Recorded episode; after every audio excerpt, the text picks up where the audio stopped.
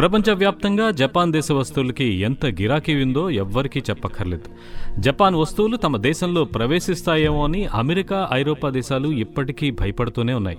Automobile రంగంలో ముందంజలో ఉన్న హాండా కంపెనీ ఎలా ప్రారంభమైందో ఒక్కసారి చూసి దాన్ని బట్టి మనం ఏం నేర్చుకోవాలో తెలుసుకుందాం. హాండా అనే జపాన్ దేశస్థుడు హోండా కంపెనీకి మూలకారకుడు. హోండా చాలా నిరాడంబరుడు. కార్లు బాగా నడిచేందుకు కొత్త రకం పిస్టన్ని రూపొందించాలని ప్రయత్నించాడు. తన ప్రయత్నం విజయవంతం అయితే అది ఆటోమొబైల్ రంగంలో విప్లవాత్మకమైన మార్పు తీసుకురాగలదని అతడు బలంగా నమ్మాడు. తను రూపొందించిన పిస్టన్ వివరాలు టొయోటో కంపెనీ వారికి పంపించాడు. కానీ వివరాలు తెలుసుకోకుండానే ఆ కంపెనీ ఇంజనీర్లు అతని ప్రతిపాదనని తోసిపుచ్చారు. అలా అని హాండా నిరాశపడలేదు. టొయోటా కంపెనీ ఇంజనీర్లను కలవడానికి పదే పదే ప్రయత్నించాడు. చివరికి అతని ప్రయత్నం ఫలించింది. కానీ వాళ్ళు అతని కృషిని అభినందించడానికి బదులు హేళన చేశారు. అయినా సరే నిరుత్సాహపడలేదు. వివరాలన్నీ విపులీకరించి ఒప్పించగలిగాడు. చివరికి టొయోటా కంపెనీకి పిస్టన్ తయారు చేసి ఇచ్చేందుకు ఆర్డర్ సంపాదించాడు. తన దగ్గరున్న ఆస్తిని అమ్మి పిస్టల్ను తయారు చేసే ఫ్యాక్టరీని పెట్టాడు. అంతలో అకస్మాత్తుగా జపాన్లో భూకంపం వచ్చి ఆ ఫ్యాక్టరీ కాస్త నేలమట్టం అయింది. అయినా సరే తన సామర్థ్యం మీద తనకి అపార నమ్మకం పెంచుకుని మళ్ళీ కొత్తగా ఫ్యాక్టరీ నిర్మాణాన్ని మొదలుపెట్టాడు. ఫ్యాక్టరీ నిర్మాణం పూర్తి అయ్యి ఉత్పత్తి ప్రారంభించే వారం రోజుల ముందు రెండవ ప్రపంచ యుద్ధం వచ్చి జపాన్ మీద బాంబుల వర్షం కురిపించింది. జపాన్ దేశంతో పాటు హాండా కంపెనీ కూడా సమూలంగా ధ్వంసం అయిపోయాయి. ఈ సంఘటనతో తన ఫ్యాక్టరీని ఆస్తిని స్నేహితుల్ని కుటుంబ సభ్యుల్ని అందర్నీ పోగొట్టుకున్నాడు హోండా. హోండాకి మాత్రం ఆత్మవిశ్వాసం చెక్కు చెదర్లేదు. తన ప్రయత్నాలు కొనసాగించి మూడోసారి ఫ్యాక్టరీని నిర్మించాడు. ఈవేళ కార్ల తయారీలో టొయోటా కంపెనీ కంటే హోండా కంపెనీ ముందంజలో ఉంది. పట్టుదలకు మారుపేరే కాకుండా హాండా అనే పేరుకే వన్నె తెచ్చాడు హోండా. చిన్న చిన్న పరాజయాలకి మనం కృంగిపోతూ ఉంటాం. సమస్యలు వరుసగా వస్తే నిరాశకి గురవుతూ ఉంటాం. విజయవంతులెప్పుడు సమస్యలో ఒక భాగంగానే ఉంటారు తప్ప సమస్య బాధితులు మాత్రం కారు. మరికొందరి గురించి చూద్దాం. ఐనస్టీన్ ముద్దబ్బాయిని ముద్ర వేసి అతన్ని స్కూల్లోంచి పంపించేశారు. దానితో అతను నిరాశ చెంది చదువు మానేసి ఉంటే అంతటి శాస్త్రవేత్త గురించి ప్రపంచానికి తెలిసేది కాదేమో. నార్మా జీన్ బేకర్ అనే ఈ అమ్మాయి మోడలింగ్ వృత్తిని చేపట్టాలనుకుంది. మోడలింగ్ కంపెనీ ఆమెను తిరస్కరించింది. మోడలింగ్కి బదులుగా ఒక గుమాస్తా ఉద్యోగం ఇచ్చింది. అంతటితో ఆమె కలలకి సమాధి కట్టేసి ఉంటే మార్లిన్ మన్రో అనే అందాల చలనచిత్ర నటి ప్రపంచ వ్యాప్తంగా ఎందరికో స్వప్న సుందరి అయ్యి ఉండేది కాదు. సహజంగా సృజనాత్మకత లేని కారణంగా ఒక వార్తాపత్రిక యజమాని ఒక చిత్రకారుణ్ణి ఉద్యోగంలోంచి తీసేశాడు. కానీ ఆ చిత్రకారుడు తన సృజనాత్మక శక్తితో మిక్కీ మౌస్ అనే బొమ్మకు ప్రాణం పోసి వరల్డ్ డిస్నీ అనే కార్టూన్ మహా సామ్రాజ్యానికి సృష్టికర్త అయ్యాడు. మనం తప్పక విజయం సాధిస్తాము అన్న తపన మనలో ఎప్పుడూ రగులుతూనే ఉండాలి. దానిని మనం నీరు కార్చుకోకూడదు. విజయ శిఖరాలు చేరుకోవాలంటే ఎన్నో అవరోధాలు ఎదుర్కోవాల్సి వస్తుంది. మధ్యలో నిరాశ చెంది ప్రయత్నాన్ని విరమించుకుంటే విజయాన్ని ఆస్వాదించలేం. సంతోషం ఎక్కడ?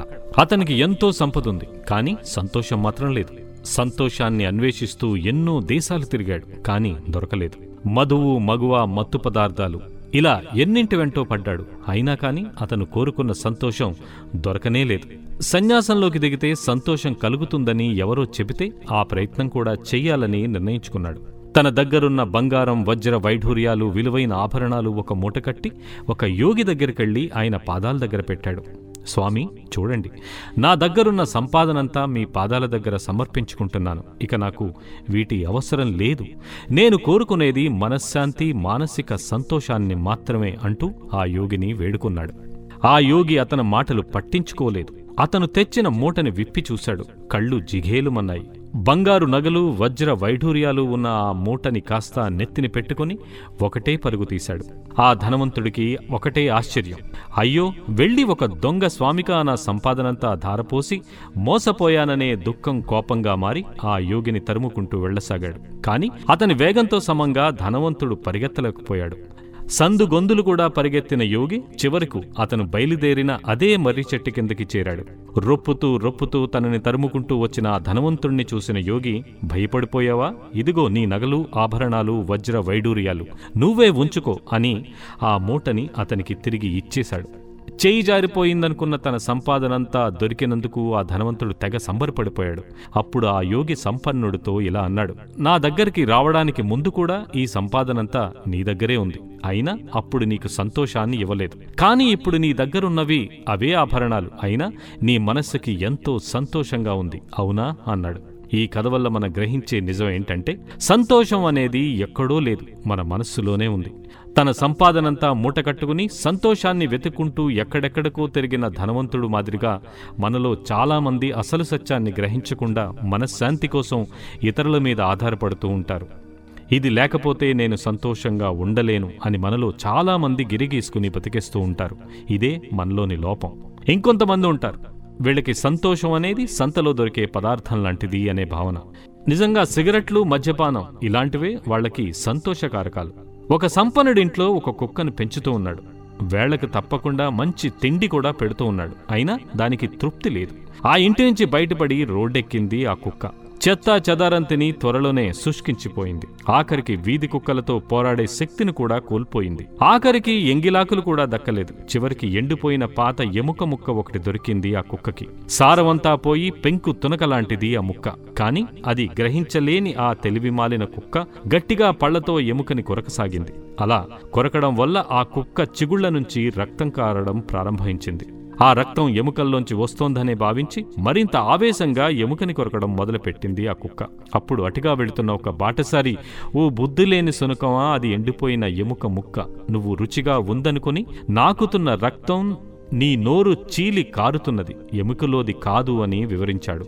అప్పుడు ఆ కుక్క బాటసారిని చూసి హేళనగా నవ్వి ఇంతకాలం దాకా నాకు నెత్తురి రుచి ఎలా ఉంటుందో తెలీదు. ఎముక ముక్కని కొరికిన తర్వాతే ఆ రుచి తెలిసింది. అందుచేత ఆ రక్తం ఎముకలోంచే వస్తోంది. నువ్వు నన్ను మభ్యపెట్టలేవు అని మరింత ఆబగా ఎముకని కొరకసాగింది. తమని తాము వంచుకుంటూ భ్రమలకి లోనై ఎండమాముల వంటి సుఖాలను వెతుకుంటూ పరిగెడుతూ ఉంటారు మనలో చాలామంది. మీరే ఆలోచించండి. ఎండిపోయిన ఎముక ముక్క కొరకడంలో ఆ కుక్క పొందిన ఆనందానికి సిగరెట్లు మద్యపానం మత్తు పదార్థాలు సేవించి తమను తాము నాశనం చేసుకుంటూ కొందరు పొందుతున్న ఆనందానికి ఏవైనా తేడా ఉందా? చివరిగా ఒక్క మాట. సంతోషం అనేది తాళం కప్పలాంటిది జ్ఞానం తాళం చెవిలాంటిది. తాళం చెవిని ఒకవైపుకు తిప్పితే సంతోషం అనే తలుపులు తెరుచుకుంటాయి మరోవైపుకు తిప్పితే సంతోషం అనే తలుపులు మూసుకుపోతాయి.